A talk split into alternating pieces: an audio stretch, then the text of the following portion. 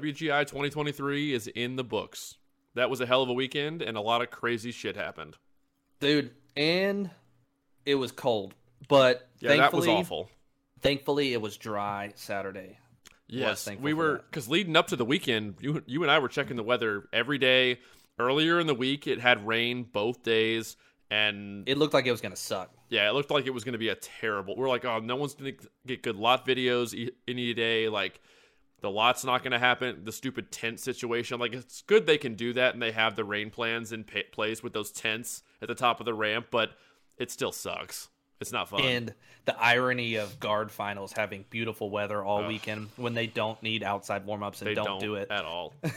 but I was like, no. Yeah. But it was it ended up being great. I mean, they had some some of the delays on Saturday or Friday, I mean, uh, which we'll get into, and some groups had to deal with some some bull crap and some waiting to to perform and going back out to warm up and this and that. But it, everybody handled it like a champ. It seemed like it went pretty smoothly and picked back up pretty quickly. But yeah, it was a great weekend. Yeah, super fun. But so before we get into this, welcome everyone to the Aged Out podcast. I'm one of your hosts, Mike Fantini, and with me as always is Evan Worrell. And go check out Facebook, Instagram. Never miss an update on the podcast, reaction videos, clips that we put up, all that stuff. It's all posted there. We'll post random like um, schedule stuff. We just post all kinds of stuff. Just go follow on those social media platforms if you use them. Hit subscribe, comment, like on the YouTube channel if you're if you're watching slash listening there. Uh, hit the join button, become a member for 99 cents a month. Uh, it helps us pay for travel costs and stuff. Obviously, we just hotels, travel, all that stuff. Um, we appreciate all that, but at the end of the day, we just appreciate the viewership. It still blows our mind how many people have started, like, found out about this thing, this like pet project, and started listening and interacting with us and stuff. It's super fun, so we appreciate everything. And uh, after that, let's jump right in. Like, let's just do. Let's start. Let's like go over our weekend and what we what we saw on Thursday, Friday, Saturday. Um, our game plan, kind of, and just overall thoughts, and then we'll get into basically we have like how our predictions turned out. You know, we're gonna go over recaps towards the end of the episode, and um, yeah. So Some interesting things in there. Yeah. yeah, tuned. we yeah, stay tuned. Some wi- I, I said it at the beginning. Some wild shit happened. Uh, if you if you really if you really dig into the recap and look at the different panels, but we'll get into that later. So Thursday we weren't there yet. We were not there on prelims day. Uh, we were both watching the flow stream. We watched. You watched everybody or the a lot of them, right? I, I, trying to think of who I missed. I pretty much caught everybody. I don't, I don't remember missing because the great thing was you could kind of scroll back and back up Yep. and go back and watch shows. There was some Um, stuttering though. Like when you went back far enough, it would like jump around like with buffering. It was it kind of sucked, but. Um, I'll take it. But Yeah. yeah, I did.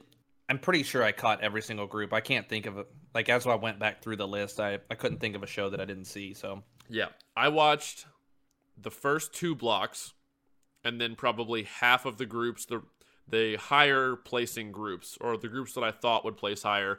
I had like a family gathering and had to like, I missed a lot of stuff in the middle, but uh, I caught a bunch of that, and then we just woke up and we met at my sister's house in Cincinnati. Uh, left my car there, hopped in the car with Evan, and we went up to Dayton, and we were in the lot by like twelve forty-five, going on one o'clock, something like that. yeah, thankfully the rain day kind, the rain delay kind of hooked us up because traffic was running us behind. Um, but we were able to get in there and catch lots. Um, I know like Dark Sky. I'm trying to think of who else was in there. Semi's there. Um, We watched a lot of groups. Actually, we watched a lot of groups. Connexus. Um, Yep.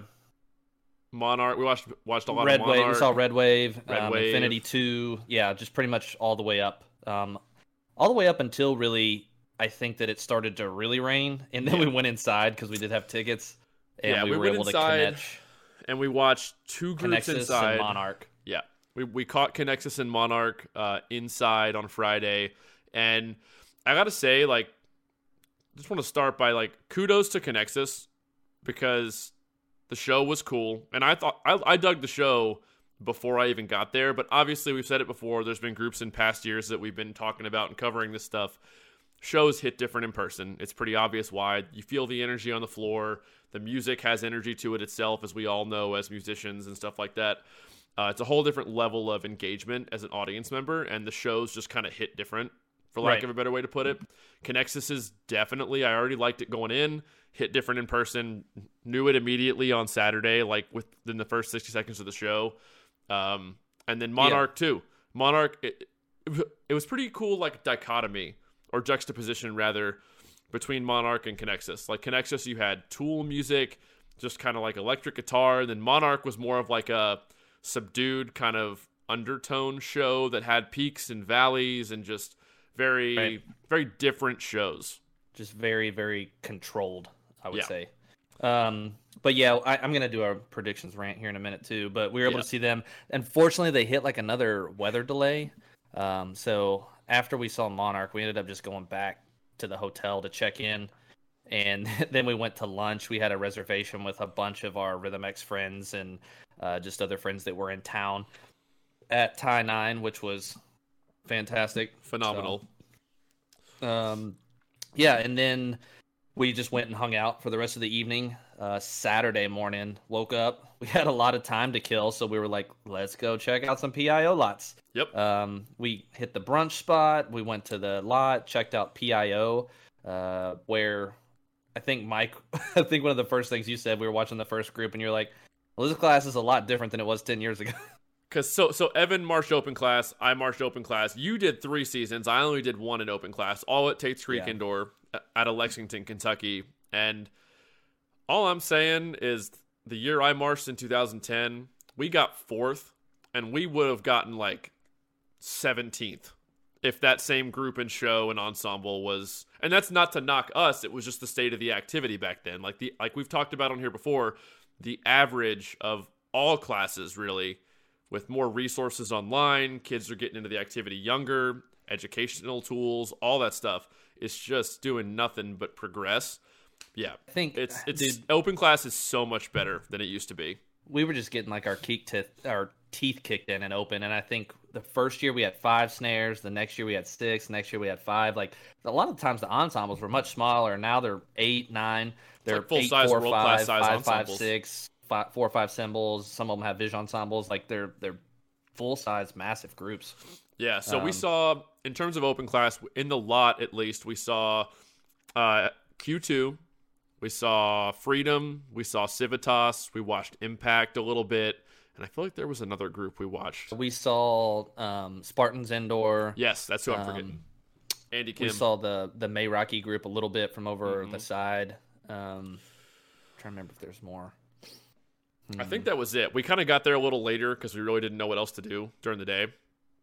Uh, and then we went inside and watched through Bakersfield College, which is like the last six, I think, top open six, class groups. Yeah, and it's good stuff. Like I, uh, An- Q2 did the Andy Warhol show, right? Yeah, yeah, that was a fun show. It was really cool. it Dude, was with very that very eight- fun. The eight bass drums, like the top Yeah. top one was like super tiny. Oh, I don't dude, even it know, was- It was like, like, a, tom. modified tom drum. Just a little tom turned sideways. It was hilarious. But The it was so react- funny, and Yeah, they the dude, crowd- they played it. Yes. They ripped it. yeah the crowd reacted to it which was really cool um uh it's just i almost who i like i feel like meraki won right they won open right Yeah, yeah, they won. They had that uh, Euphoria show with like a Mm-hmm. lot of the strings and colored strings. Super well designed, put together Yeah. show. They played really well. I thought that they played the best, um, but I'd then I looked with that. back and I did see that Freedom won the music caption. So awesome. good for them Um, shout out that- mike davis good job that impact group that i believe is from washington had that awesome show i think it was like hidden in plain sight where they used the the color scheme on the props really clever Mhm. um and then obviously at the end they kind of formed the words hidden which was had been there the Yeah. whole time but you didn't see it that was Very- that was really cool catchy. Some, some Um, cool stuff going on in yeah. open. Highly recommend. We will be doing a reaction video uh, to a handful of the open groups. Like la- i think last year we did the medalists all in one video. We might do more than just the medalists this year and do like break it into like two videos or something but uh, we'll get to that later after this uh, wrap up podcast here. But so open class was super fun. Uh, after that we went back to the hotel took a nap and then came back and watched some scholastic world which we found that we went to that dope cocktail bar with dean and casey Oh yeah, Tender Mercy, Uh, highly Tender. recommend in Dayton, Ohio. yeah Uh, um but yeah went back Scholastic PSW. World was fun as always. We went straight inside. We were in the lot for like five minutes, and we're like, "It's too cold. I'm not doing this." Um, yeah Basically, it was we're like super windy. Yeah, very windy, cold. So we said, let's just go inside. Let's watch everything on the floor, get a really good read and take on it all. And uh, it did not disappoint like the top of Scholastic World never does. Um, you had Avon, you had Dartmouth, you had um, Chino Vista Hills, Murrieta. Ayala, Vista Murrieta. Those were the five we watched, Center right? Grove. We, yeah. we missed Center Grove. We didn't get in time. we were sitting there watching it from like the the tunnel. They wouldn't let us in. yeah. So Dartmouth was the first one we saw, and everybody knows that drum set player is phenomenal. Just killed it. And Unbelievable. Obviously just ripping it. Super killer drum set, killer talented, just performing his heart out, just incredible. And I think also Dartmouth is a consistent staple that you can take a show concept that might not be super abstract or Yeah. just overly heady and intellectual and just nuance the hell out of it and make it super fun, super energetic, and be excellent at it. And, so this year's Dartmouth show, and anyone that knows, correct me in the comments, but it struck me as it might have been in terms of the battery, a little bit of a younger group. They looked younger, like younger high school kids across the board on average, at least. And it, just shows like Tom just flexed his muscle and ability to read the ability of his group going into the season, write some write content that's achievable yet still effective and will compete well. Because I will say it was one of the more it was a little sparser of a Dartmouth battery book in terms of the content and like vocabulary what they were playing, but it worked well. They played well. They got to experience and learn what it sounds like to play clean. And I guarantee they're going to be. I bet if I'm right in my predi- assumption, they're younger this year a little bit. They're going to be really good next year. This might be one of those. They had a big graduating class last year. Um, I think they ended up dropping a spot to sixth, right? Yeah, Center Yeah. Grove uh, passed them. And honestly, from the tunnel, even Center Grove sounded pretty good. So good for them. Um, but yeah, they were good. They were great. Just show produced to the nines. And then after them, we watched who went fourth. Was it Vista Murrieta? Uh, Vista Murrieta, uh, Yeah, Mike, Mike Jackson's Jackson. high school group. Yep. it's it's unreal how he gets the high school kids like that to do something similar to what Broken City does. You can definitely tell it's that same kind of a desi- design approach, and it's like you and I've said it before here too. It's super cool to watch high school kids achieve at a high level, and the fact that they get a high school to do shows and play and handle space like that, similar to, to what Broken City attempts and achieves to different degrees each year, is amazing. Super cool. Just mad respect. Yep. Very good. I think And they won the visual caption, if I remember looking at the recap right. I would Um, believe that. And, And then so- Avon. Avon. Yeah. I hate to say this because I don't like doing more than just praising because high school kids, they're high school kids. We don't, I don't like to get super overly analytical about it. It's just really highlight the excellence is kind of the goal. Um, but I don't think Avon had their best run finals night from a play from a clarity standpoint. Dude, they had had an extremely challenging book too. Oh God, it Uh, was, it was the especially- hardest book. especially the snare lines. It was, I- it was definitely the hardest. I will say they had the hardest, for the, sure. the highest level of difficulty in their book. It was a lot of risk, which you know, great risk, great reward. Yep. If you nail it, you nail it. Um, there's a couple moments that just didn't quite quite pop off, but Yep. it, dude, I love seeing people go for that though. Oh yeah, in the risk factor just like this is indoor percussion this is what we're supposed to do we're supposed to push the envelope we're supposed to take risk we're supposed to push our kids like can you do this let's see yeah. We'll find Um, out. so And yeah. the, I thought their battery, they had a lot. I, I saw a lot of the same faces in this year's drum line for them that I saw on the floor last year. And uh, I think Avon's going to be here to stay in terms of the staff seems to have had two really well designed competitive shows two years in a row now. Um, I just think they're going to be at the top of Scholastic World here for a little bit. So I'm excited to see what they do next year. And after that, it was Ayala went next because Chino Hills was Uh, in first. yeah chino's into in finals. first ayala went next with their show i think it was called past to the future like p-a-s-s-e-d if i remember right Uh, I don't remember. And of course, just in true form. I did not look it up before this. Uh, but um, I Ayala ended up winning, which I feel like it was deserved. Um, the the visual package of Ayala's show, just like the body, the stuff they did. Like I I, I leaned over and was like, oh, it's the Naruto run at one point. uh, but they did it well. It was uniform, was super cool, like sliding across the floor into certain positions, and like it just the integration of the props, the way they utilized the props. Man, the performance level from those kids was just I don't know. It was very, very special that night, and they they probably they may have had my favorite or just most impactful show that I saw all weekend. It, it's um, up there for me for sure. I'll have to revisit that when we get back to the end, but it was just it was definitely so up there. I'm gonna find some lot videos and stuff um, to check out again, dude. Their nasty. quad line, best quad line in Scholastic World. Those three kids can drum. One of them made BD for this coming summer, right? Uh, yeah, I'm pretty sure. Yeah. But just overall, all three of them, like the sound quality that they play with, was just so mature. Um, the velocity in the in the hands, just it's crazy. Fantastic. Crazy, crazy. And then of course Chino Hills went on last and on finals day because they were in first after semis. It's what you expect. Greatness. It's just clarity clarity you you never think you're going to see out of high school kids. And I would say Ayala was on that level too in terms of clarity and um, did Chino Hills I don't I don't know if you have this in front of you. Did they win music or did Ayala win music finals night? Uh, I'm pretty sure Ayala won finals night okay. music. I looked at it earlier today, but I don't remember. So if I'm wrong, yeah, whatever. whatever. But I'm pretty uh, sure that I'm pretty sure they won every caption except visual okay. performance. Well, I, Chino Hills was great. Scholastic World's gotten so good.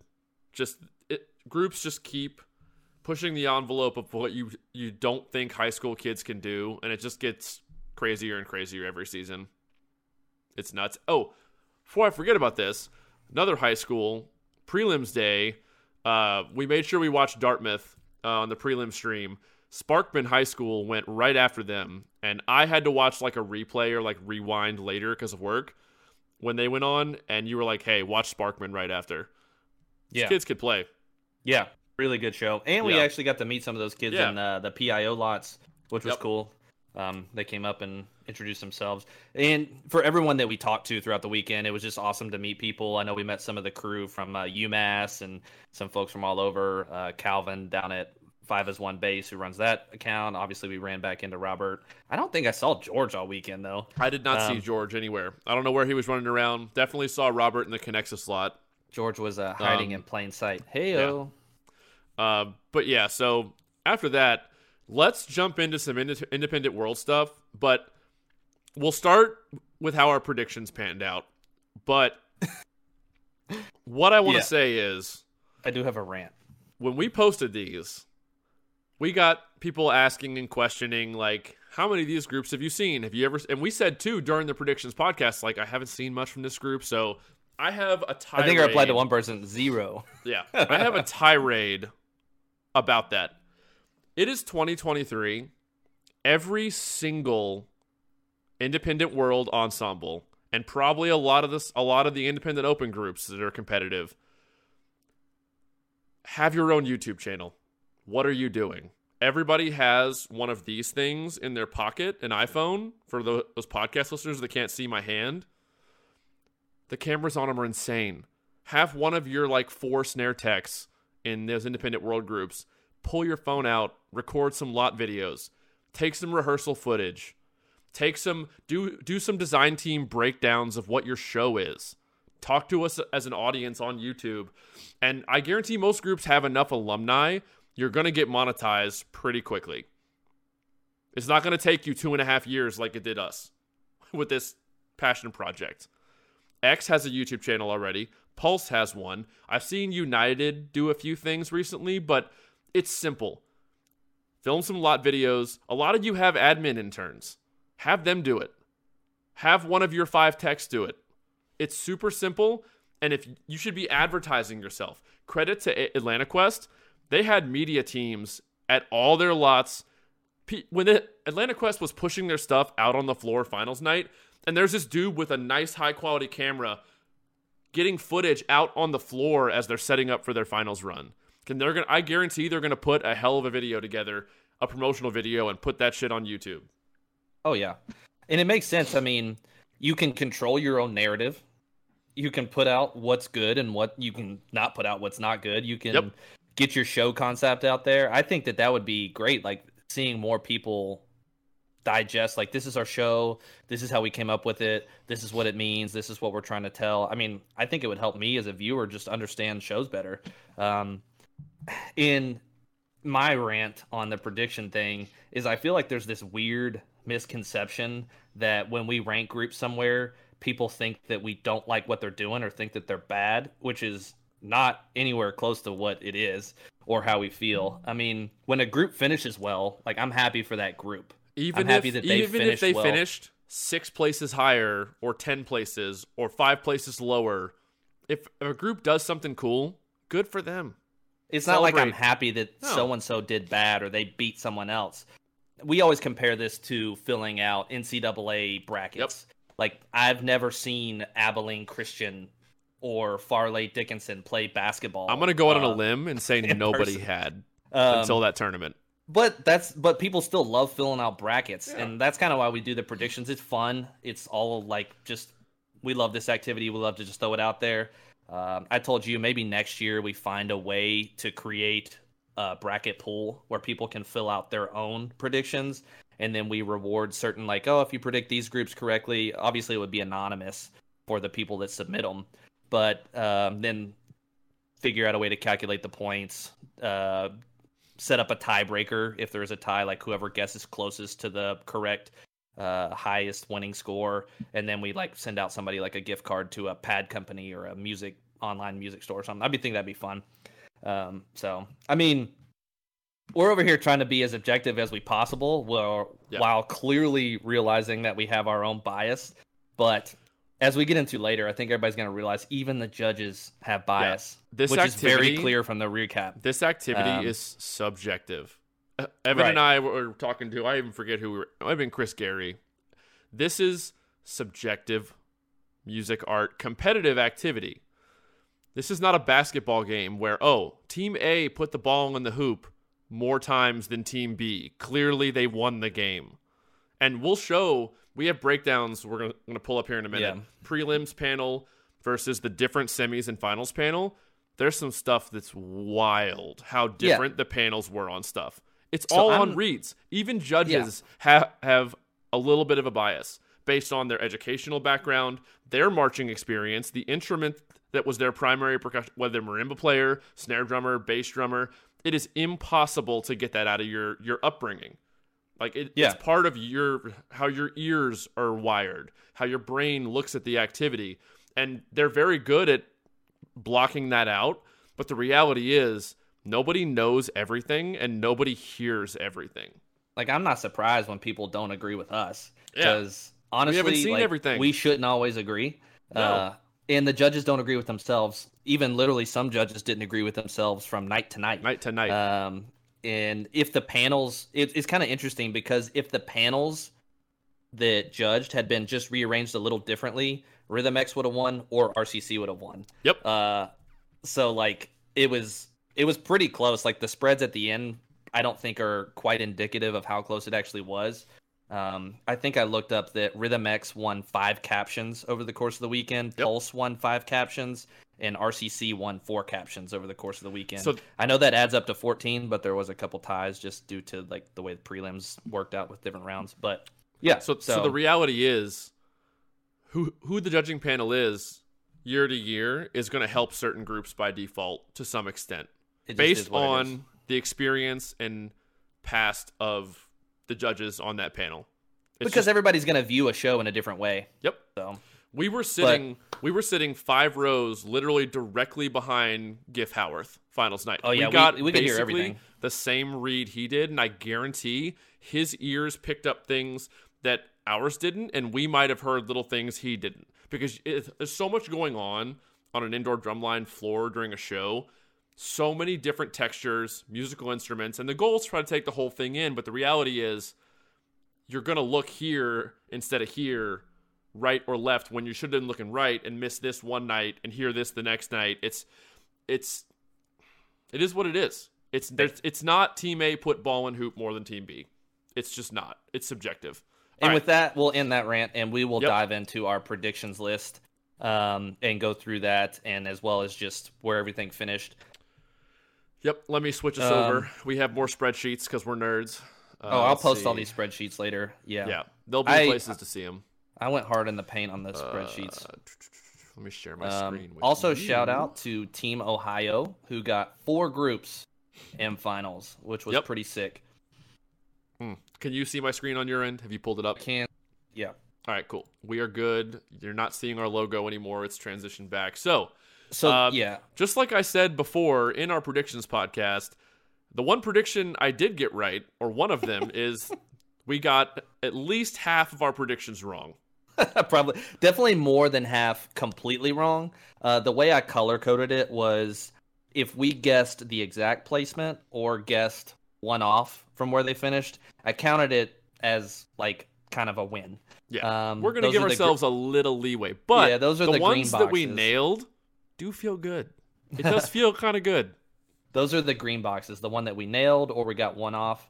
If Yeah. we were two placements off, I counted it as blue. And then obviously there's a lot of white boxes that we just flat out missed. Yeah. So- So. basically, what you're looking at is column C here, Evan's predictions. E is mine. G is what actually happened. Finals night. Well, obviously, 16 through 20 is what happened semis night. Below that is what prelims. You get the idea. On the right, Evan pointed out because we looked at this stuff. Um, if you just look at just the music score on prelims night, we were a lot more accurate in our predictions. Which Kinda is makes not sense. super surprising because we kind of biasly lean towards like playing. just Like- the clarity. W- Yeah. We're talking about who's playing cleaner, who's playing harder, tougher battery stuff. You know, we're getting better at looking at front ensemble content and clarity and achievement. So it made sense that our music, the, the music scores on prelims when everyone went in order, w- w- lined up a little more. We still got stuff wrong. So let's start. Let's Yeah. start at the pre the prelims groups. Oh yeah, we got a Um, ton wrong. Um, obviously, yep, shout tons. out. One thing that jumps off the page is I two, who uh, Oh, ended yeah. up being I think 16th. Yep. Um, got pr- reclassified this year into world class. Was super successful. We saw them drumming in the lot. Um, very solid playing. Just solid fundamentals. Uh, obviously, really good teaching and reception to the feedback going on there. Um, Yeah. I was going to take that opportunity, you bringing that up. If I2 is not a, a big green sign telling every group, stop trying to do too much. I2 was designed as an open class show. They got promoted and they got 16th freaking place. But their book was easier. Their approach, their exercises were easier. Uh, did they have seven snares or eight snares? It was eight, right? I believe they had eight. Okay. Ever since RCC won with seven, why is everybody insisting on like, oh, we have to go nine? Dude, you finished 23rd last year. Go seven and be cleaner. Or ten. like, you got to have a unique situation to go 10. And honestly, if you're not one of those year after year finishing top 10, top top 8 groups, go 8. Josh Bricky Yeah. says 8 is great. 7 is heaven. There it is. Like And I think that that same sentiment like extends to the other sections as well. Yes, Um, four although it did seem like it was year of the year of six bass drums. So, but is that becoming the norm? bass techs or maybe visual like, people just really like that too for the way it sets up drill. But Who knows? so, Who knows? but- But, the reality is, if you want to be as competitive as possible, you know, I, I already mentioned RCC won with seven snares. I2 Uh, ha- ha- took like ten. Take, just take ten percent off the top. Take ten percent off your battery book. Be cleaner. Don't. I, I I know you want to make investments for the future, but if you think you have a solid ensemble that season, just find another spot in the ensemble for that last snare drummer or send them to a different group that you you know people at something competitively speaking I2 should be the biggest example to everyone take 10 15% off the top for lack Right. of a better way to put it also uh, one thing to note here: uh, thesis was in 22nd Yes. overall, but they had a penalty. I heard due to a prop malfunction or breaking. Yeah. And without that penalty, they would have been in 19th place and been in semifinals. It's the uh, worst which is a pretty heartbreaker. But um, shout out to Thesis for, for I think this is their first year in World Yep. and putting together a semifinals caliber show and performance. Also, just what they improved from a design standpoint and a playing standpoint from year one to year two was Crazy. pretty incredible. Crazy. Um, a pretty huge leap for them. Um, definitely a group to keep your eye out for moving forward as far as just improving. And I also found out that since they would have been 19th, that means that there would have been a tie Yeah, this is for dumb. 20th between Dark dumb. Sky and Red Wave. And I assumed like, oh, there would have been if there was a tie, they would have just taken 21 groups into semis. Well, no. Nope. Apparently, the setup is that before prelims ever start, groups draw numbers, and if there is an event of a tie that eliminates a group, the group who pre-drew the higher number gets in. And I thought that that was like, I was like, man, that rule has to change. Like, That is dumb. either one, they should just take both groups Yep. because there's more than enough time. I That mean, I think we it. saw with the rain delay that they can make it happen. They can just change the schedule. There's not something or- else going on at the arena in the middle of the day. Or if there's a tiebreaker, uh, or if there's a tie, make the tiebreaker the group that scored higher in music because it's a music caption, and that is a caption that kind of reflects the playing and the ability and the execution of the performers. It's not like a quote unquote design caption. So like, I feel like that's a rule that has to change. Like, why are we drawing numbers? Just make a tiebreaker. Who had the higher music box? Yeah. Or I really just like take 21 into finals that year or semifinals. Yeah, Like, just do that. It isn't that big of a deal. Like I don't know. It's Like, imagine have if a you- coin flip. Imagine if you tied for 15th going in for finals. Maybe that's different. Maybe, but imagine if you tied for 15th and like, well, you you drew A lower number. you so drew a lower number, so your your kids aren't going to finals. Like, there would be fist fights. that's heartbreaking. Staffs would be like barging down the, the door to the judging communities, like their room, the hospitality room and stuff. It's just stu- it's stupid. Yeah, Um, propose right. that in June. Yeah, yeah, do that. All right. So, in going. terms of the actual predictions, um, we got the one thing we did get pretty right is who was not going to make semis, who was not going to make finals. Our ordering, and we kind of talked about this a little bit in the predictions podcast. The order we had them in wasn't correct, but where the general area in the rankings we had most groups was pretty close. There were Super off on few- MBI. There were a few um, hard misses. Um, yeah, I had off on gold Red pretty Wave. right. I had I was one off on gold. Evan had gold really wrong. Uh, we both had I two uh, really pretty wrong. wrong. MBI, but again, MBI. There was nothing on the internet. Yeah, What are we put out more to do with content. that? Have your have your quad tech take a, video, put it on YouTube. Like like um, a show video. We got Uh, Red Wave, I think, pretty wrong. Uh, Yeah, we both had Red Wave pretty wrong. They were like five places higher. Um, we already talked gold. Flux, I had Flux really wrong. Um, the last five group, Red Line was a big miss. Yeah. Thesis actually would have been pretty close without the penalty. They would have Um, been in semis, and we both had them in semis. So I would have Yep. had them two off, but yeah, um, I was would have been three off. But either way, Red Line was a big miss, but Red Line was another one of those. There wasn't a lot of stuff from later in the season. There was some really early stuff, but even the video quality wasn't great. Like show wasn't done. the show wasn't done. So what do- what do we do with that? I Yeah. went off the group's history, the one or two old videos. Uh, we we got Dark Sky moving up into semifinals. We nailed Blue Knights, so that was cool. Uh, we nailed Blue Knights.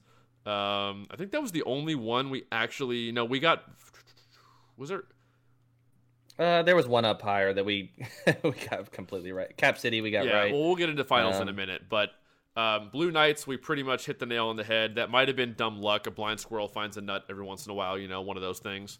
Uh, the old broken clock analogy. But it's it's just put your own stuff out, please. Obviously, selfishly, we're asking, please, but you can make money for the ensemble off of it, and like it's Yeah. advertising and recruiting for future seasons. Pay So for an equipment truck. yeah. Um, so yeah, MBI big miss. Top of the big misses there. Let's get into finals and how that kind of p- played out. So first things first, neither you or I had Connexus in finals, and pretty big miss. You know, they were in twelfth, I think, after prelims. Is that what it was? I have the. Oh, uh, let's see here. I don't. Uh, you'd have to go to the other spreadsheet, and I'll tell you what they were in. But in semis, I know that they finished. Let's see, twelfth. Okay, so. So- we I had him in 17, you had him in 16. I will say in our defense, if you go listen to the previous podcasts before finals, we both said they were in that group of like five or six groups on the bubble. Yeah, I'm sure that if there's they people made that it in, just. We I'm sure there's people surprised. that only look at the the picture and don't actually listen to the podcast, but that's fine. I know of one person right now that I know didn't listen and definitely just looked at the spreadsheet, but I will Oh not yeah, for sure. I will not call them out. Um, Nah, so, Connexus was a miss on getting into finals. Uh, Dark Sky, you and I were higher on Dark Sky than. Um, I don't know if they didn't play super well uh, or what it was, but they they made semis. Um, not nineteenth tied with uh, with Red Wave there, so barely made it into semis. I don't really know. I didn't get a chance to see their show on the floor. Um, that was a big miss in terms of who was going to make finals. We did get we got Cap City 100% right. Um, As we do this, do you want to just talk about the shows a little bit? Yeah, we can do that. Um, let's start uh, Vigilantes, I guess, because they were 15th at the end. So yeah, They ha- yeah, go they had a massive penalty. I think they actually would have been in 14th without the penalty. uh, um, I think but so, yeah. I completely 100% support what they did. I mean, they made sure they got the sound working. Yep. Um, they were having issues with the electronics, but at that point, you're in finals. You the worst you can get is 15th. They were all, were already in 14th. Oh, we So- dropped one spot. Let's take the. I think they took like five, six, seven minutes to get it figured out. Like it was a long time. Would have completely done the exact same thing. I mean, Yeah. get everything working, have a great run. It's the Yep. last one, make it a good one. So, And like, credit to those members because uh, and we'll get into this when we look at the recaps but omar had them in ninth in music despite them standing there pseudo awkwardly as their staff Yeah. figured out the sound issues they able still stay loose. i thought they played really well the clarity was there um, um yeah i don't know we'll we'll see where gif uh, had him, but Omar, I know that stood out to me when I was looking at the recap. Omar had him in ninth, and I just credit to them for keeping their calm, enjoying the moment, rising to the occasion, dealing with the adversity, and still having a hell of a playing run. And so, their show, I, it's it's still even in person, kind of came off as drums in a gym. It seemed Yeah, like a step in the right direction still, Yeah. compared to last year. More body happening, more of an indoor show. Um, but I like what they do. I like the way they play. The drums sound good. It's similar to what Rennick look and feel of Rennick lines. Uh, Right. I'm a fan. Have been a fan since last year, really, and probably and will continue to be a fan. Uh, but yeah, Cap City. I think their show hurt them a lot in terms of Yeah, like I did say, like I did say on the other um, predictions podcast, I think that there was something to be said about groups who consistently make finals and know what it takes to make finals. Mhm. They made a pretty, I, I would say, r- very recognizable many changes that I saw, like with the drill, with the music, with the staging, Yeah. even with like the props and the way that they had them colored and the borders on the props and things like that. So I think that they made a bunch of really smart uh, adjustments to the show that ultimately helped them stay into finals um, and not drop drop out. Yep. So kudos to them for you know doing what they had to do, making the changes And- changes and getting better. I thought they had a pretty solid finals run. If I'm being yeah, honest. I think uh, somebody from, from a playing standpoint, I thought they played pretty. There were some moments that really popped, and it was good. Yeah. I think somebody that was sitting around us or w- with one of our friend groups was like, "That's a 15th place group." Yeah. like in a good way. Like, Yeah, okay. in, a positive note. Just Yeah. f- further proof that the average of the activity just continues to get better. Um, so yeah, again, we got. I had starting in terms of predictions. I had Vigilantes in eleventh. You said thirteenth. Um, I will find it. I do find it funny that if you look at, I think Vigilantes ended up twelfth in music overall finals night. So we split the difference there. If I'm right about that, when we go look at the recaps here in a few. Uh, do you have it in on front of you? here. What was their music? They were 13th in music overall. Vigilantes. So, but yeah, and also without the penalty, they would have been 14th. But Yeah. So it is yeah. there's that. I counted it as is. Yep. Again, we had Cap City right across the board. 13th. Again, you had Vigilantes. I had Atlanta Quest. Uh, Atlanta Quest technically finished 13th Uh, so I didn't uh, actually, without uh, Connexus's penalty, get that right. Because uh, Connexus also had a timing penalty, right?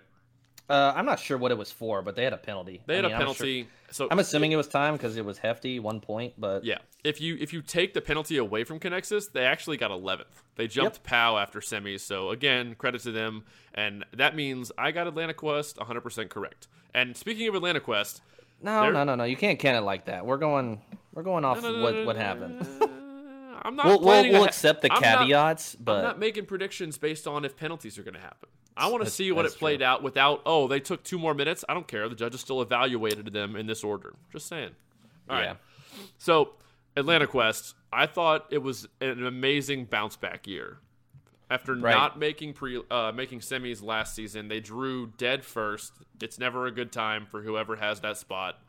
Uh, did not play out play well for the play play out well. God.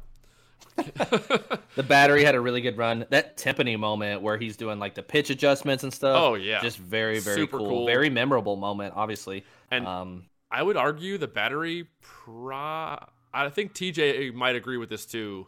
The battery, I think, had their best run well, of the season. Yeah, yeah, they had a really, really good run. I knew after the open and snare break, and then they do that like DChell moment uh-huh. where it's like a full ensemble, and it stayed locked in. I was like, all right, they're gonna have a good show. This is, and they just stayed in there. They were in the zone.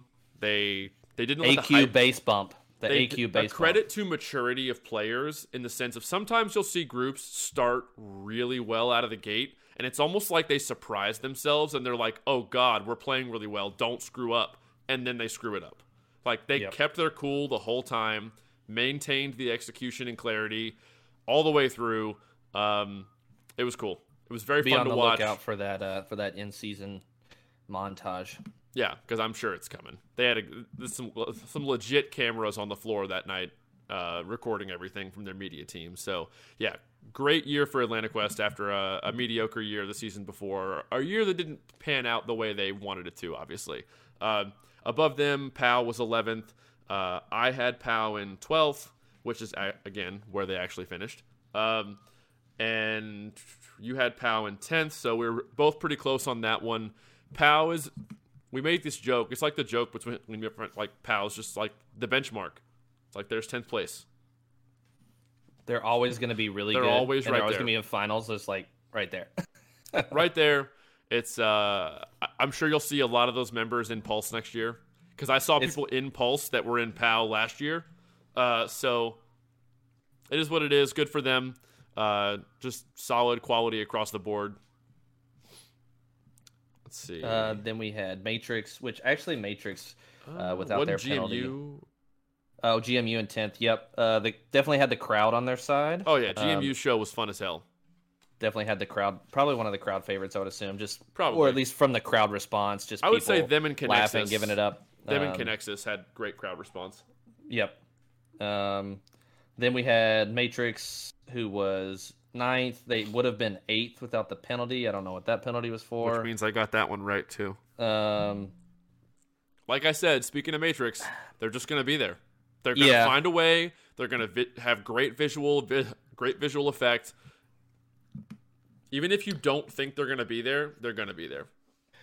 The hardest thing for me with that show was like hearing the front. Um, it was tough at times. Like there would be parts where the marimbas were just like ramming notes. I'm like, I can't hear this. Well, and like if I was sitting in a bad spot, I would be like, all right, this is where I'm sitting. But we were not sitting in a bad spot. There was no, like I said, we were basically right behind Giff Howarth. Um, uh, I looked over at you at one point, and there was a moment where the props are down the 50, essentially. The batteries on the side, side two. two side of the floor, and the marimbas are out on the floor on side one. Marimbas and vibes front front ensemble keyboards. The battery is ramming. You can see the front is ramming. I looked at you and I was like, "How how can we not hear the front right now?" Like yeah, it is, was tough. What is happening? How is this possible? They're playing to their eyeballs, like, and so there was some weird stuff like that. But overall, Matrix is does what Matrix does great visual every year. The show makes sense. Sometimes they beat you over the head with it a little too much in terms of like this is what our show is about. Like Fred Flintstone, here's my Billy, like my club, hit you in the head with it. But that is what it is. Um, they're a staple of world. They do their thing, and it, and it does usually. I mean, you never well. don't understand what it's about. That's true. You always know what their show's about. Um, yeah. So Uh, they, they let's were, see here. we, we thought they'd be there, and they were there. So uh, Monarch is next. Yeah, Monarch was eighth. Yep. Um, I was a little too high on them, it seems. Um, you were a little too low. Oh no, you would have gotten them right. You got them right in ninth, yeah. without the Um, penalty, so to speak. No, they didn't have a penalty. No, w- Oh without well, if Matrix. penalty. All Yeah, right. Yeah. Yeah. Yeah. Okay. they would have been in ninth. So you technically got them Um, right, Dude, on the the, clarity and the approach to the instrument, the touch that they play with The as a touch is the key word there. The battery touch is Um, the key word there for me.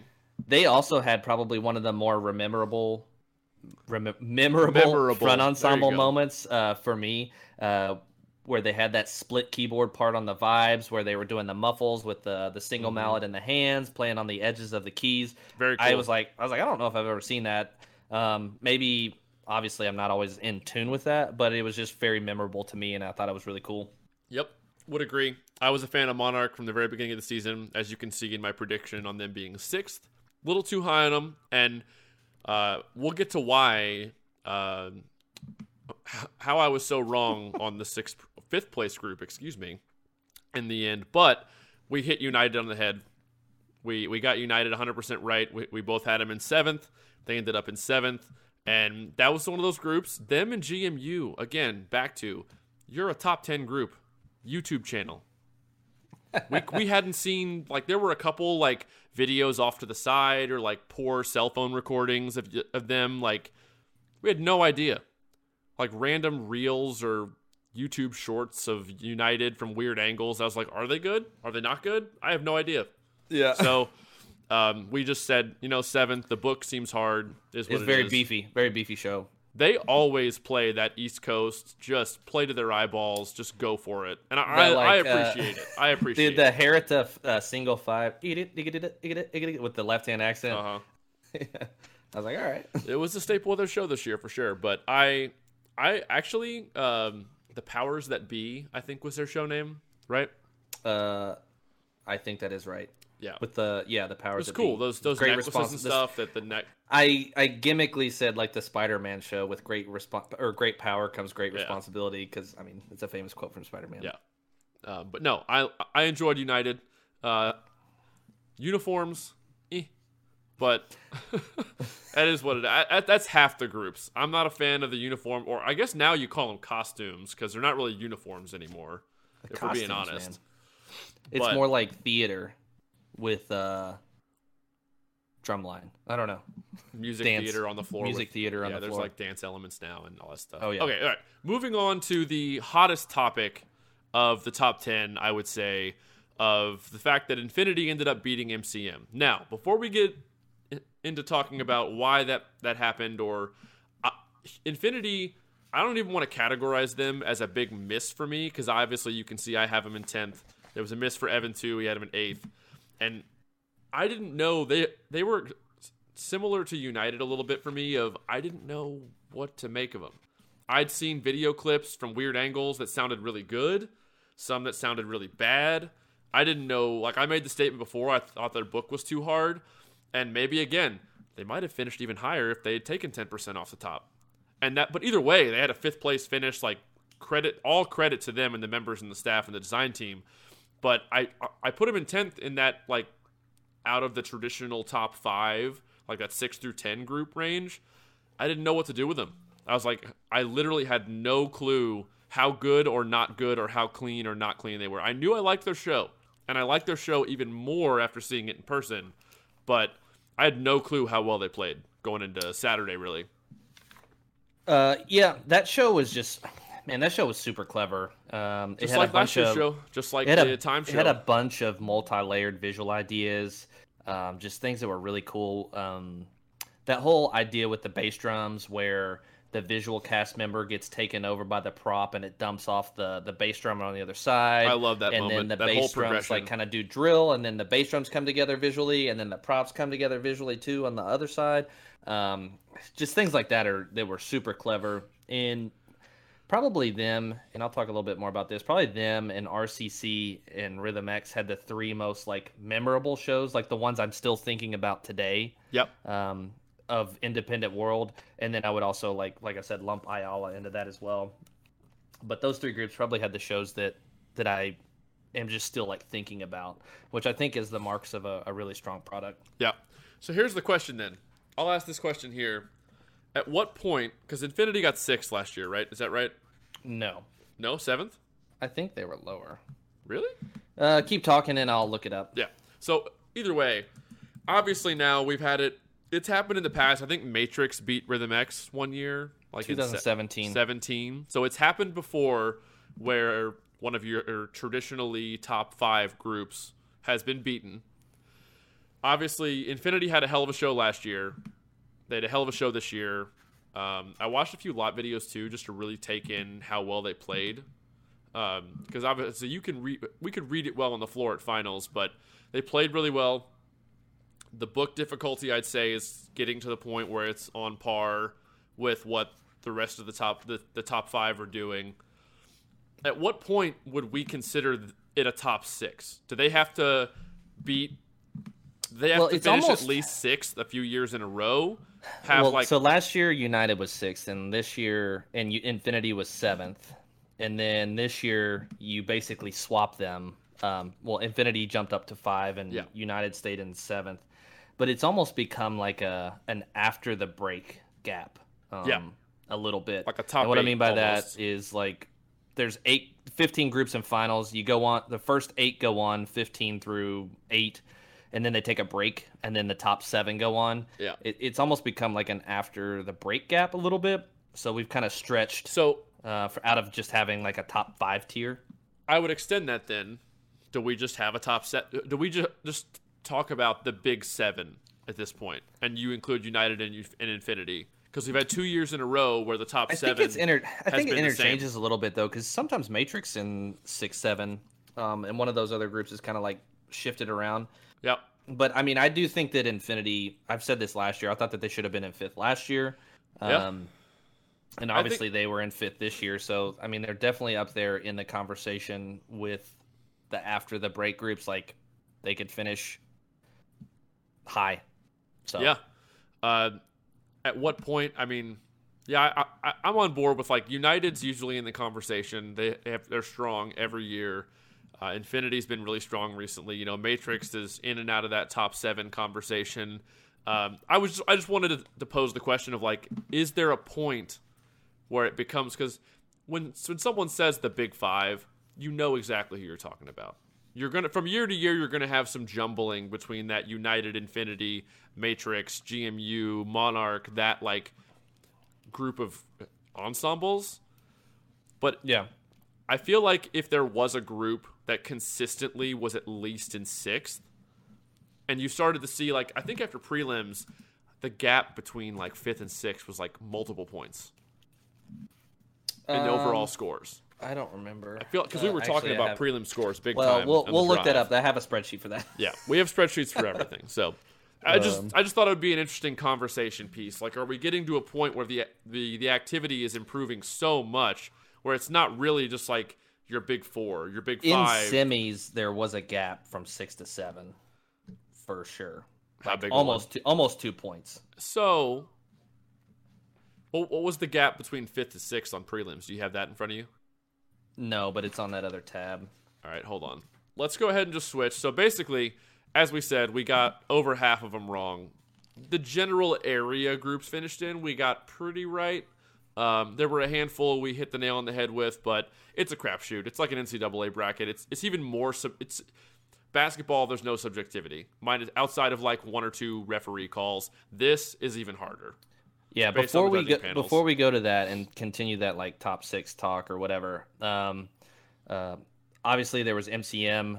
Um, their run, it sounded weird. It almost sounded like there was like a microphone left on at first. Yeah, we were talking about Um, that. we were kind of looking around like, what is? No, it sound. It just it sounded kind of peculiar. You you watch Um, lot videos of MCM from that night. Sounds pretty good. You watch videos from a couple weeks ago. Sounds pretty good. I mean, their opening phrase after the sound effect stuff it was funny. I, I was in a position in my seat to see Evan and Chris Gary, who's also a Blue Coats elect snare, Blue Coats ex snare drum alum uh, from the time that Evan marched and a little bit before that. All of our heads were, we were having the same reaction. We were like, "Oh, oh no, oh." It was like we weren't saying anything, but you could see it in our like we were blinking a lot. Like, what is this? Is not something seems off. And then at a point in their performance, things really cleaned up a lot. So I don't know if they just came out cold or if there was some weird tech stuff. They left that reverb sound effect thing on for for a few minutes of the show, and it made the snare drums sound because the quads and basses sounded good most of the Yeah. show. I mean, Uh, and then you had Broken City, who, um, I mean, when it's locked in, it's great. Oh Uh, yeah, but obviously phenomenal. super super demanding. Um, super exposed. I will say when they came on, I started to like notice a trend that a lot of the quad lines were kind of hard to hear. Like the quads were just tuned real low. Yeah. Um, really up until RCC and Pulse and X. You thought like you I thought I was gonna say I heard. X's quads just fine. Yeah, I couldn't hear the quads. Um, X, there was like, and obviously this is very a battery centric read, but I think I heard two small ticks in the entire show. I I could Um, point two out. If I watch the video, there are two ticks that I heard. I know Uh, one of them was in that like uh, call and response moment where the snares did "Igga-digga-da, igga-digga-da," like the fives. Yeah, the Um, second group of singles, the second one. snares, the attack, and then there was like one other tiny one, but like other than that, I thought that they Pristine. freaking roped it. pristine. Um, and then actually, just a previous, I had my phone when we were doing this. I had my phone pulled up to my ear because one of the uh, like snare drummers was posting uh, clips from Jeff Prosperie's tape where he's like, "This is the cleanest thing I've heard all night." yeah, there's some pretty cool quotes from Prosperie's um, uh, prelims Uh. tape. Uh, but on as an aside, I've told uh, some people they should take the Prosperie tape and overlay it over like the finals run. Yeah, he said it's the cleanest thing he heard all night, and just the snares had a perfect run. That was prelims, which is kind of indicative of that score. Yep. Um, RCC, I thought the violin texture was sick. It was Um, awesome. The I- opening, the opening drum set timpani Drum set moment timpani slaps. moment. That's my Um, favorite opening to any show f- from the entire year. And then like the rotating idea, they kind of slow the tempo down, and then they do that like group of cello Rondo, and the prop starts rotating, and like the members just kind of feed off of it, and they dump off the props. Like that's just a very well crafted and well executed moment. Uh, from a visual design and visual effects standpoint, I was like, man, this is sick. Yeah. But yeah, and as you can see, we're back from the bathroom break now. But uh, RCC, I've, I've liked the music package all year. I said it a minute ago. The timpani drum set opening is freaking incredible. It was cool and loved loved it every time I saw it. I have to give credit to their snare line here. They might be the most improved subsection from start to finish. I'm not. They weren't bad at the beginning of the season at all, but I didn't expect the level of clarity they'd achieved at finals. So good on them. There were plenty of moments that sounded great from the snare line. The quad line is phenomenal. They the quad line was good all year, in my opinion. Uh, same with the bass line was solid. Uh, the snare line was cool. I really enjoyed it. Uh, the drum tuning was good. Kudos snare techs whoever tuned them. The they were they you, you can tell their snare line put in work. Go watch their first video from the year. I think with George Collins or Robert Martinez has it from like February or something. They they put you can tell they put in work. So it was awesome. It was great to watch, enjoyable. Their show was really cool. Um, obviously, I had we had X winning, but RCC almost jumped Pulse for the record. For those that didn't know, Yeah, we'll R- talk about that here more R- in a. RCC almost won. Um, but I don't know if I would have agreed with that. But the top three was all great. I enjoyed Pulse. We'll talk about Pulse now, but I enjoyed RCC a lot. I loved X this year. Thought that, I thought X had the best battery across the board. If I'm being honest, maybe not the best baseline, but their baseline was still really good. Um, No, the best baseline would for sure be. Uh, it'd have to be settled out in the lot between Yeah. um, Atlanta Quest, Atlantic Quest and and- Pulse. Yeah, that's probably true.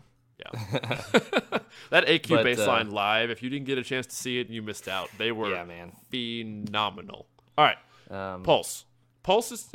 I'll let you say this. What we said as they were setting up on the floor, but it kind of just sums it up for you. Well, I was like, talking to like our friend group, and they were coming up, and I was like, I know they're getting ready to play well. Like you just Yeah. know it's gonna happen. There's no question in There's your mind. There's never a question. You just know they're Um, going to come out. And It's like there's no like when X came out for their performance. I was like, obviously, I'm a little more invested in wanting them to do well competitively, admittedly, and but at the same time, you're like, I know that X's book was hard. I'm like, all right, they going to do it? They going to throw it down? Like I was pretty sure they were going to, and they did. But They did you, throw down. You did. You had the little bit of a question mark. You're like, it might not happen because of some of the risks they take, whatever. But Pulse just comes out, and you're like, you almost like a calm comes over you. You're just like, all right, cool. This is just going to be enjoyable. I'm going to hear some clean, clean beats, some really clean drill. It's going to be great. to me, I, I kind of liken it to the same sensation I have watching uh, Team Rennick ensembles like Yeah. Paul and Sandy. Like, you know it's going to be great. They There's have a system, they have the talent, they have like an established pipeline of like experience that feeds into them. It's like I just, said, I saw many members of Pulse this year, in the battery at least, that were for sure in POW last year. So, so, yeah. good It- on I them. mean, it was great. It was Yep. it was super clean. Super Um, clean. Yeah. That's all you really say about it. I mean, the shows work. They know how to operate in this world that's been built from a from a judging standpoint to compete well, on top of executing extremely well every year, year in and out. So it's just fun. It's fun to watch them do what they do. And I will say on the visual side of things, I meant we've said a few times we watch prelims at our respective houses in Kentucky on the flow stream. I watched Pulse. I watched Pulse Connexus X was the order they performed in in prelims, and I obviously am very invested as a snare drummer to listening to how the battery is playing and judging the ensembles like on that. I'm constantly trying to get myself to get out of that and take those blinders off. But at the end of the day, Pulse made me do that without even thinking about doing it. And what I mean is, God, they're visually clean. I was sitting there watching the stream, and and I'm sitting there. I just go, wait a minute. I have to stop just listening. Use like it, they made me use my eyeballs, and now my brain just went. That's so aesthetically pleasing. Like holding that perfect form across the floor. The some follow the leader thing was going on or whatever. It's like they execute drill so well. And if they hadn't, X would have won prelims Right. because visual is why X didn't win prelims. Correct. But with that segue, let's move over to the uh Yeah, I, I want to start this. So we're going to break down some of these recaps, and I we are not. pardon the numbers. You're looking at a massive spreadsheet right now. yeah, we're not trying to argue that anyone didn't deserve what they got. Um, Yeah. And I, I'm not necessarily even saying that I completely disagree with the judges, but what I am saying is I don't understand. Um, correct. I would actually love anyone in the judging community who judges WGI, DCI, especially WGI, since that's what we're talking about, to just like reach out and I want to talk to them. Not necessarily on the podcast. Like if they want to do a podcast, great. But it. I just want to understand because there's some stuff in here that I just don't understand. Even like reading through score sheets and the vocabulary that's on them, I don't understand. Yep. Um, So you made this spreadsheet despite me being the data analyst by trade during the day. Uh, I'll let you kind of guide us through this, and I'll move us around the spreadsheet, comment where needed. But Yeah, so this one I just obviously in semifinals and finals you get a breakdown of the ordinals and the scores one through fifteen, one through twenty. Uh, it's not always like that on the WGI website just because they do two different rounds. Um, so what I did was I put them all in order um, based on their ordinals overall for all 31 groups. Um, if it's highlighted yellow, that means they won the caption. There are some ties because there were some duplicates. Like right off the bat, you can see there in Miscari's um, visual GE. Go back to the left. Go back to the left. Um, there was a tie for second between RCC and Pulse for his caption. They went on in different rounds. RCC was in the first round. Pulse was in the second round. Um, so if it's silver, that means they finished second in that caption. If it's orangish bronze, that means they finished third in that caption. And I was just kind of curious to see like where things panned out um, as far as the numbers and the ordinals. Uh, X ended up winning three of the captions in prelims.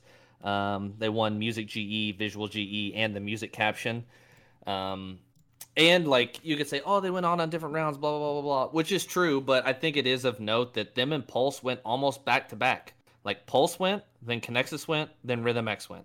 So Yep. it's a pretty, it's a pretty close. They close saw them right next Um, to each other. So Actually, like in like I was just listening a second ago. I said to Prosperie's tape, and he was like, obviously his number reflects that as he had a 0.4 spread between him and second. He said that's the cleanest thing I've heard all night. You guys are special. Um, he direct, literally that's said a that on his direct tape. quote. That's a direct You- quote from the tape. You can go to you can go to David Ware's um, Instagram. Well, by the time this releases, it won't be on there, but it's on his story.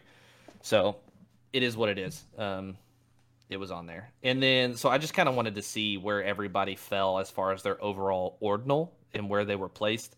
Um, so yeah, let's see here. Any other scroll over a specifics little you want to scroll over? Okay.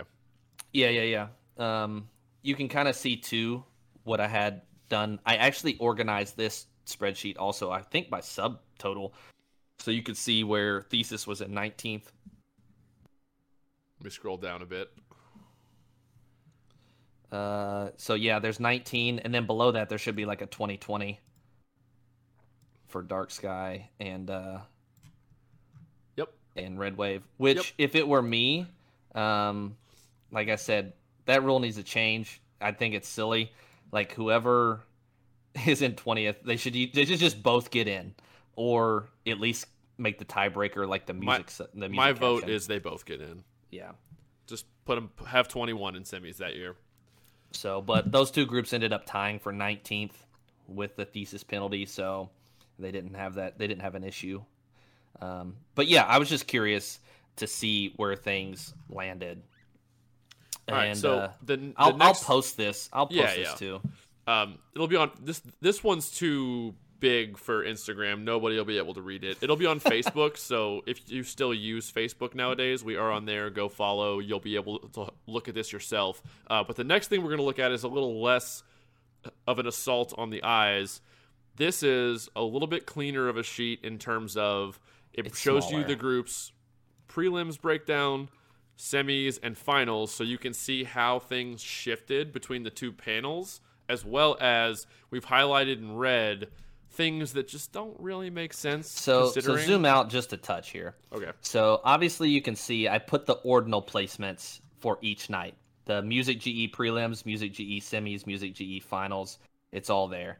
Um, if something is filled in in red, like the box is filled in, that means that those people judged the same caption but just kind of read the show different.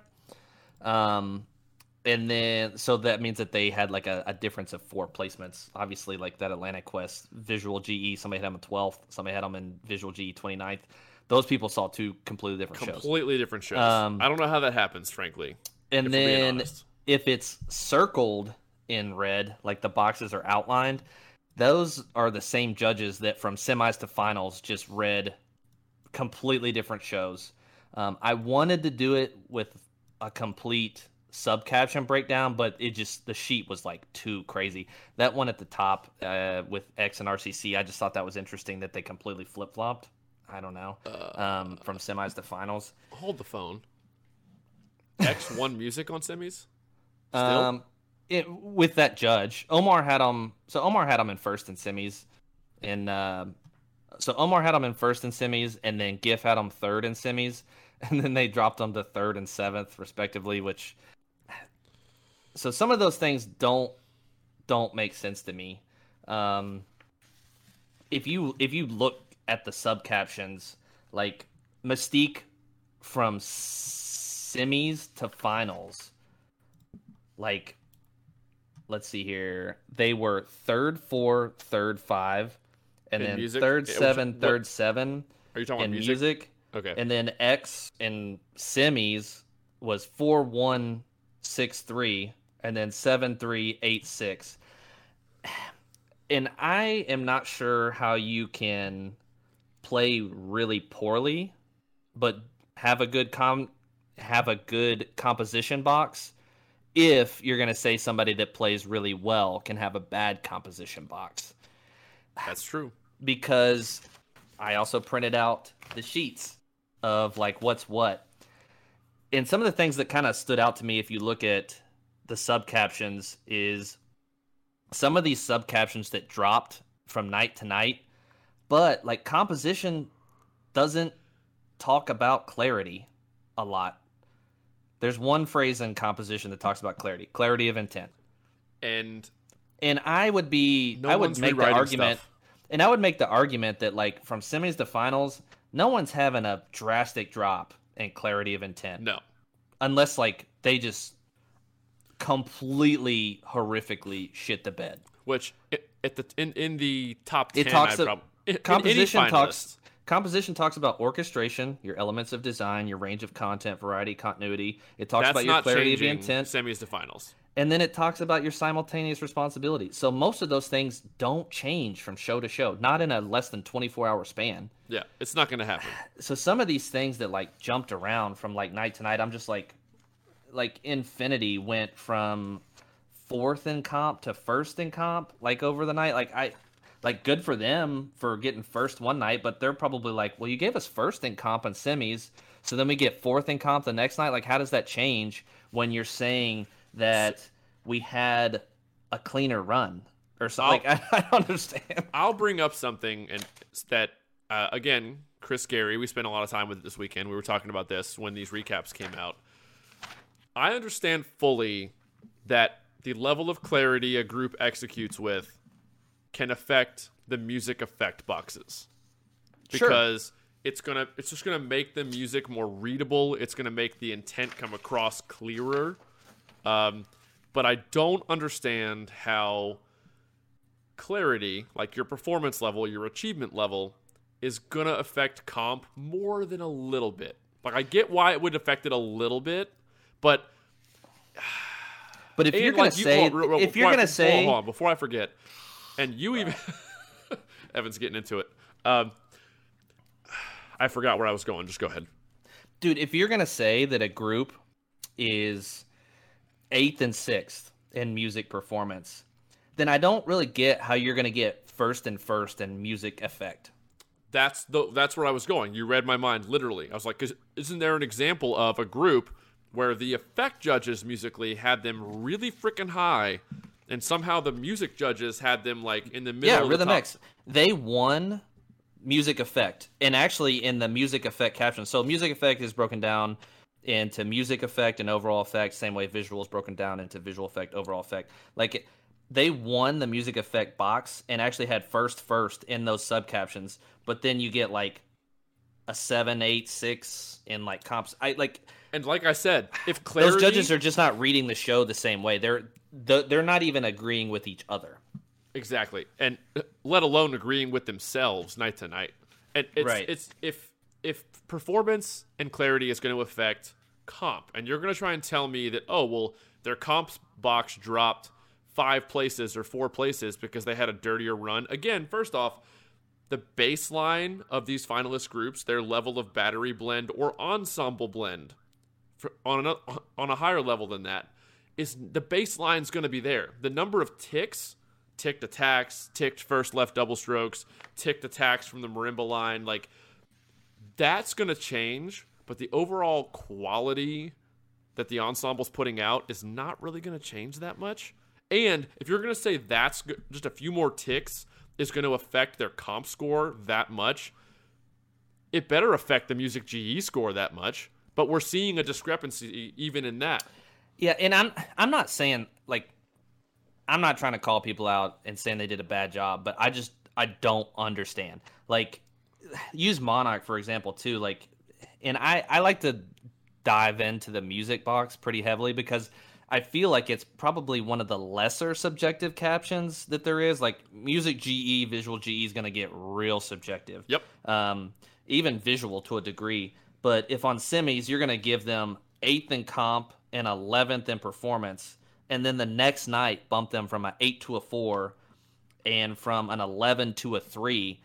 And I watched wait, wait. both What those went Monarchs, from 11 to a 3? Which one? Comp or performance? Their performance, and I watched both those Monarch. So, like, if you were going to say, like, they just killed it finals night and had a crap semis run, I would agree. But watching them in person, I just don't agree. Like, look at this. Like, look at I don't think that they not- played terrible semis. If you're on YouTube, look at the spreadsheet right now. Monarch, you know, 20th in music. They went second overall. Whatever. Call that Different a wash. panel. Call that a wash. Different panel. Same panel. Semis night. 10th in music. Finals night. Third. How? Like that's pretty wild. There is no. Uh, there is absolutely no way. They had a good run finals night. They had a clear, clean run. There were some ticks like everybody else had, but it was a good run. I thought. I mean, There's no way seven places. and and that's just as one. That I mean, that's one judge. yeah, obviously. Well, two technically and that Um. That's well- overall score. Well, no, no, Or I didn't. I didn't average them. So like, one judge had them 10, 7, 8, which Oh, I see. You know, music one, music two. My bad. so one judge from night one to night two, semis to finals, thought that they were a little lower, and one judge thought they went up seven spots. And then the same thing with Infinity. One judge thought they went five to six, a little bit lower, and one judge went thought they went seven to two. So those are just two completely different uh, reads on the show, which is fine. Like, but some of this stuff just flat out doesn't make sense to me. So, And, like- another one. Uh, who is it there? You're looking at visual. I mean, I guess visual Connexus might have had you. I could see how like your drill might not have been locked in from night to night to go from eleven to six, uh, from a clip from a visual standpoint. But again, your comps. Your comp, there's a is there a comp in performance and visual just like music, right? Yeah, Your your visual comp is definitely not changing. Semifinals to finals night. So yes, the clarity of the drill, same argument.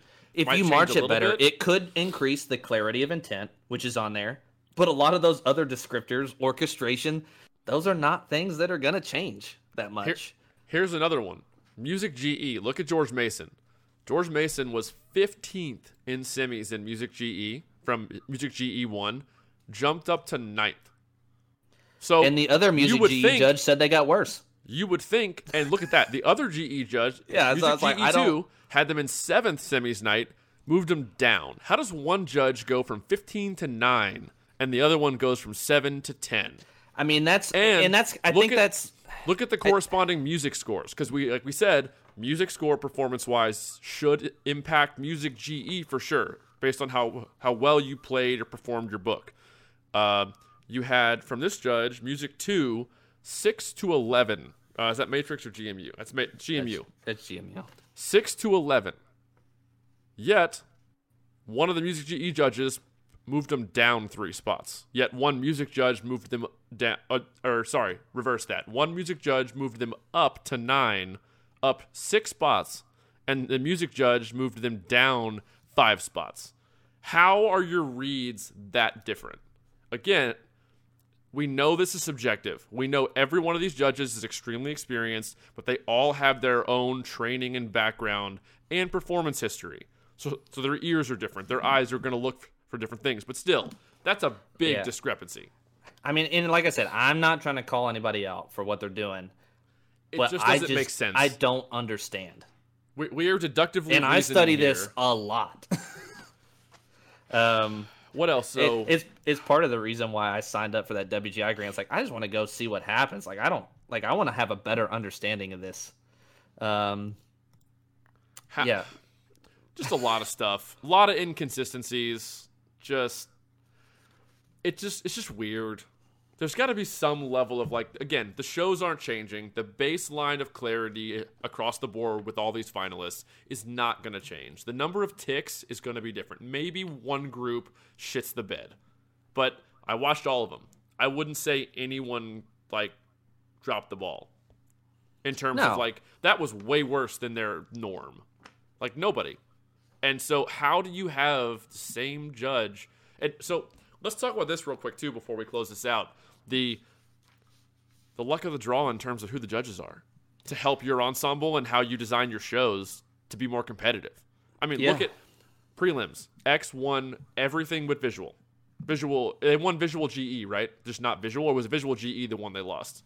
um, in what? What are you asking? Prelims night X. No, they won Visual. GE. So it was the visual box. They got like fifth, I think, on prelims. So if They they're actually visu- won Visual GE both prelims and semis. All right, so and this is a direct quote from a tape. yeah, So listen to this I won't one. I won't say what tape or what group or who Yeah. it was, but on semis night, this judge said, "This is the most sophisticated program I've ever seen." And then the next night, during the same moment, said, "This is not a world class moment." At the exact same uh, part of the show. What?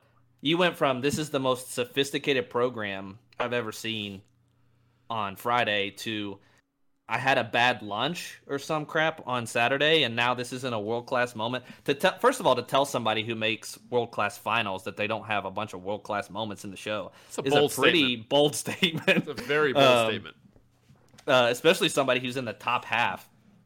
So, but like these, so that's what I'm saying. Like, I'm not surprised that people don't agree with my opinions or don't agree with my takes. Like, oh yeah. these people don't even agree with themselves from night to night at least the panel that had semis and finals in some areas did not. Yeah, yeah, yeah. They, they really. I'm speaking in hyperbole. I, I understand. Slightly. I understand. Slightly. But what I was getting at before was, it it just staffs are hanging by a thread before they announce the judging panels on who's got finals night.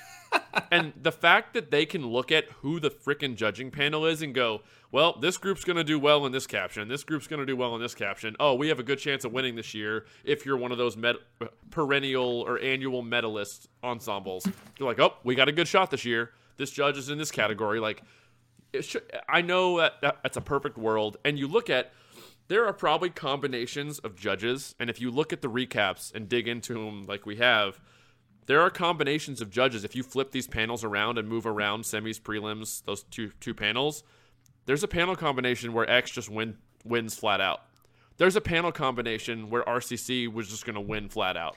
It was almost finals night if the spread in a in a caption wasn't as big as it was. What caption had the two biggest spread prevent RCC from jumping them? Uh, music too. I mean, there's first and fourth. I mean, even if the spread's just a little smaller, they win. Yeah. So which, yeah. The whole which even wild. even there's it's, even there's I, descriptors on the sub captions that say like if you're like percentage points away, then you're saying there's significant difference from a group or definitive differences from a group. Here, um, basically, the, we don't want to beat a dead horse at this point.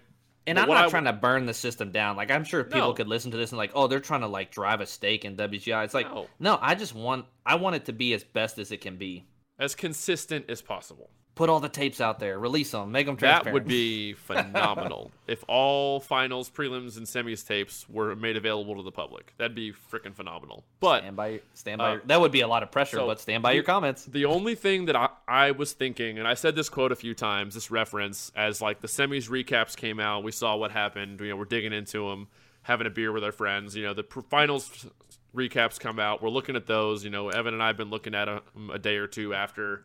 Uh, finals. But all I could think of the whole time, looking at the inconsistencies we've highlighted, or just the things that just don't just don't make sense, like how reads could be so different for the same person night to night. And I understand you dropping five places also has a little bit to do with how well groups below you might have done to jump you and and that night and I understand that. I fully get that that's a way things can play out. But all I could think of the whole time is the whose line is it anyway motto of eh, well the rules are made up and the points don't matter. That's WGI percussion. It's, Pretty much. It's, it's, so subjective. We'll throw out numbers based on how we feel. It, it makes it makes our predictions just for fun, throwing darts at a board half the time. We should wait to do them. To, well, I won't even say that. Uh, we'll do them the same time every year from here on out. But it's just where the, where the rule. It, it feels sometimes like where the rules are made up and the points don't matter. I mean, it's not and that's not, not even coming from a salty X alum thinking no, no, X no, should have won.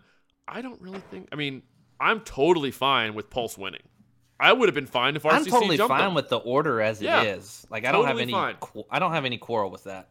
There were um, all those all those top three medalists were phenomenal this year. I loved Pulse's show and performance. I loved RCC's. I loved X's. What I, obviously Pulse alumni want to see Pulse win. X alumni want to see X win. RCC alumni, Broken City alumni. It just is what it is. Right. But yeah, totally. It's just yeah. I'd love that uh, Robert Martinez put on our uh, Instagram that one day. You guys are or Insta or YouTube. He's like, you guys are just a bunch of ex homers, aren't you? and he he was like messages us on the side. I was like, Uh, absolutely. yeah, but no, it's you can't not be. Sorry. I mean, the data happen. is there though. Like, I mean, you can just look at it. I mean, I didn't I didn't put these scores down. Mm-mm. So, but And at the end of the day, again, uh, none of this is an attack on any of these judges. They're all credentialed to the nines. They're phenomenal. it's a hard gig. It's, It's, a very tough. hard gig, but It's real tough. like I said, it just doesn't make sense to me. So you can Yep. message me and call me on the side or hit me up. That's fine. Enlighten me. I am totally willing to have those conversations and to listen. Um, but it doesn't make sense. Yep. Things don't add up, but either way, I had a blast this weekend. WGI Finals is always a good time. Even if, if you're an age out or even if you never got to March and you just love this stuff, go. Go Oh, yeah, one year. killer. Save up money if you need to. If, if you if you need to wait a year, like find a way to go, carpool, whatever. It's a blast. The environment is sick. The lot hype is just even so if you don't go inside if you never buy i've gone years past before we started doing this Yep. podcast where i literally never set foot in the arena and just went and had fun saw friends watched amazing front ensembles drum lines full ensemble runs before finals highly recommend we get into the nitty gritty because evan and i are both bando nerds that just love this stuff and we, hundred we, percent. we want it to be evaluated pro- as properly as possible and point this stuff out and that's where that comes from but at the end of the day we've loved I this think- stuff since we were like 14 I think conversation is healthy. oh yeah Like it's just like we're just we're just a couple dudes sitting in our houses like talking about this stuff. So like we're not we're not gonna be making any changes or No. proposals. Um, although it would be dope if I won that WGI grant and got to go to Vegas, um, and just sit in here and and learn if and you hear get what's picked- going on. if you get picked and i because i told you after i found out you submitted that and i was like oh send me the link and like i'll just like s- submit the same thing with my like resume of marching experience and whatever so we can both go i forgot to do it because i'm an idiot i'm gonna be sad i'd be like petition them Oh, if they I announced that yet or not. i don't know when that happens I gotta find out. Uh, I, I am dropped the sure they that. will not pick me, but if they No. did, I did make a just reasoning why I should be selected. It was So. a pretty pretty convincing argument, not gonna lie. So But uh dude, uh this season was a blast. What do we have like 6 weeks till spring training? The spring spring tra- so tour doesn't start till July 1st, right? Uh, no, no, no. I've seen Well, it I might think the start first later show's now. not till. July 1st. I think I've It used seen to start earlier, but send out their schedules and I think it's July 1st. Um I think that would mean spring training is going to be pushed back, which makes sense because high school kids had to like leave high school and fly back and forth, and like for the weekends of spring training, it was just whatever. But um, June so- twenty eighth, first show, Rockford, is. Michigan. there it is. So on top of that, um, in terms of other content, we're gonna put out after this, which it's eleven fifteen. I was hoping to have it out tomorrow on April twenty fifth, Tuesday. It's gonna be Wednesday. Uh, too late tonight to edit it and get it out, but after that, you know, we owe. We, I I feel like we owe Thesis a reaction video. We were hoping a video would come out before finals, so we're gonna react to Thesis. We're gonna react to United, GMU. Um, I feel like there was a fourth independent world group, but either, for sure those three. There might be a fourth. We're gonna do some Scholastic World. We're gonna watch Dartmouth. We're gonna watch Ayala, Vista Murrieta. We're gonna watch um, uh, Chino Hills uh, the top five or six, probably a Scholastic World. We'll watch, we'll do our open class videos. So over the next month, our goal is to get a lot of stuff out there. You know, Robert, George, uh, Alexander, just like uh, Calvin, Five is One Marching Arts, anybody else that takes videos, we appreciate all of it. And if I, for, I didn't mention your name, we appreciate you too. Uh, we're going to be taking advantage of your all stuff, watching Marching it, analyzing vlogs, it. Alexander March, oh, marching vlogs. How did I forget that? Yeah. Uh, uh, all awesome stuff. You guys were freaking putting in work. I saw a ton of you all with cameras and phones and, and recording equipment all over the place, uh, putting stuff out there for those that couldn't go. So thank you so much for all that. Go subscribe to all of their channels. Uh, if we pick, if we if we use one of their videos, we always put them in the um, video description. So again, uh, let's close this out. We've blabbered enough. Solid 90 minute wrap up. Uh, Facebook, Instagram, hit the join button on YouTube, like, comment, subscribe. Uh, do you still think we're dumb? Are you still mad when we predicted? Do you want to throw it in our face? We got your group wrong. I don't care. Send it to us on Instagram. Put the comment on YouTube. It's whatever. Hit the like button. Hit the dislike button. Funny fact, the dislike button, hitting that still helps us with the algorithm. So even if you're trying to hate on us, you're still helping us. Let Uh, the hate flow. Yeah, right. It's it just sparks conversation. Um, embrace it. We love it. Uh, we try to respond to as much as we can, uh, and we will see everyone. Probably this will go up if you're watching this. Be on the lookout for tons of reaction videos over the next month. Uh, it was a blast of a season, and we'll do it again next indoor season. Everyone, peace.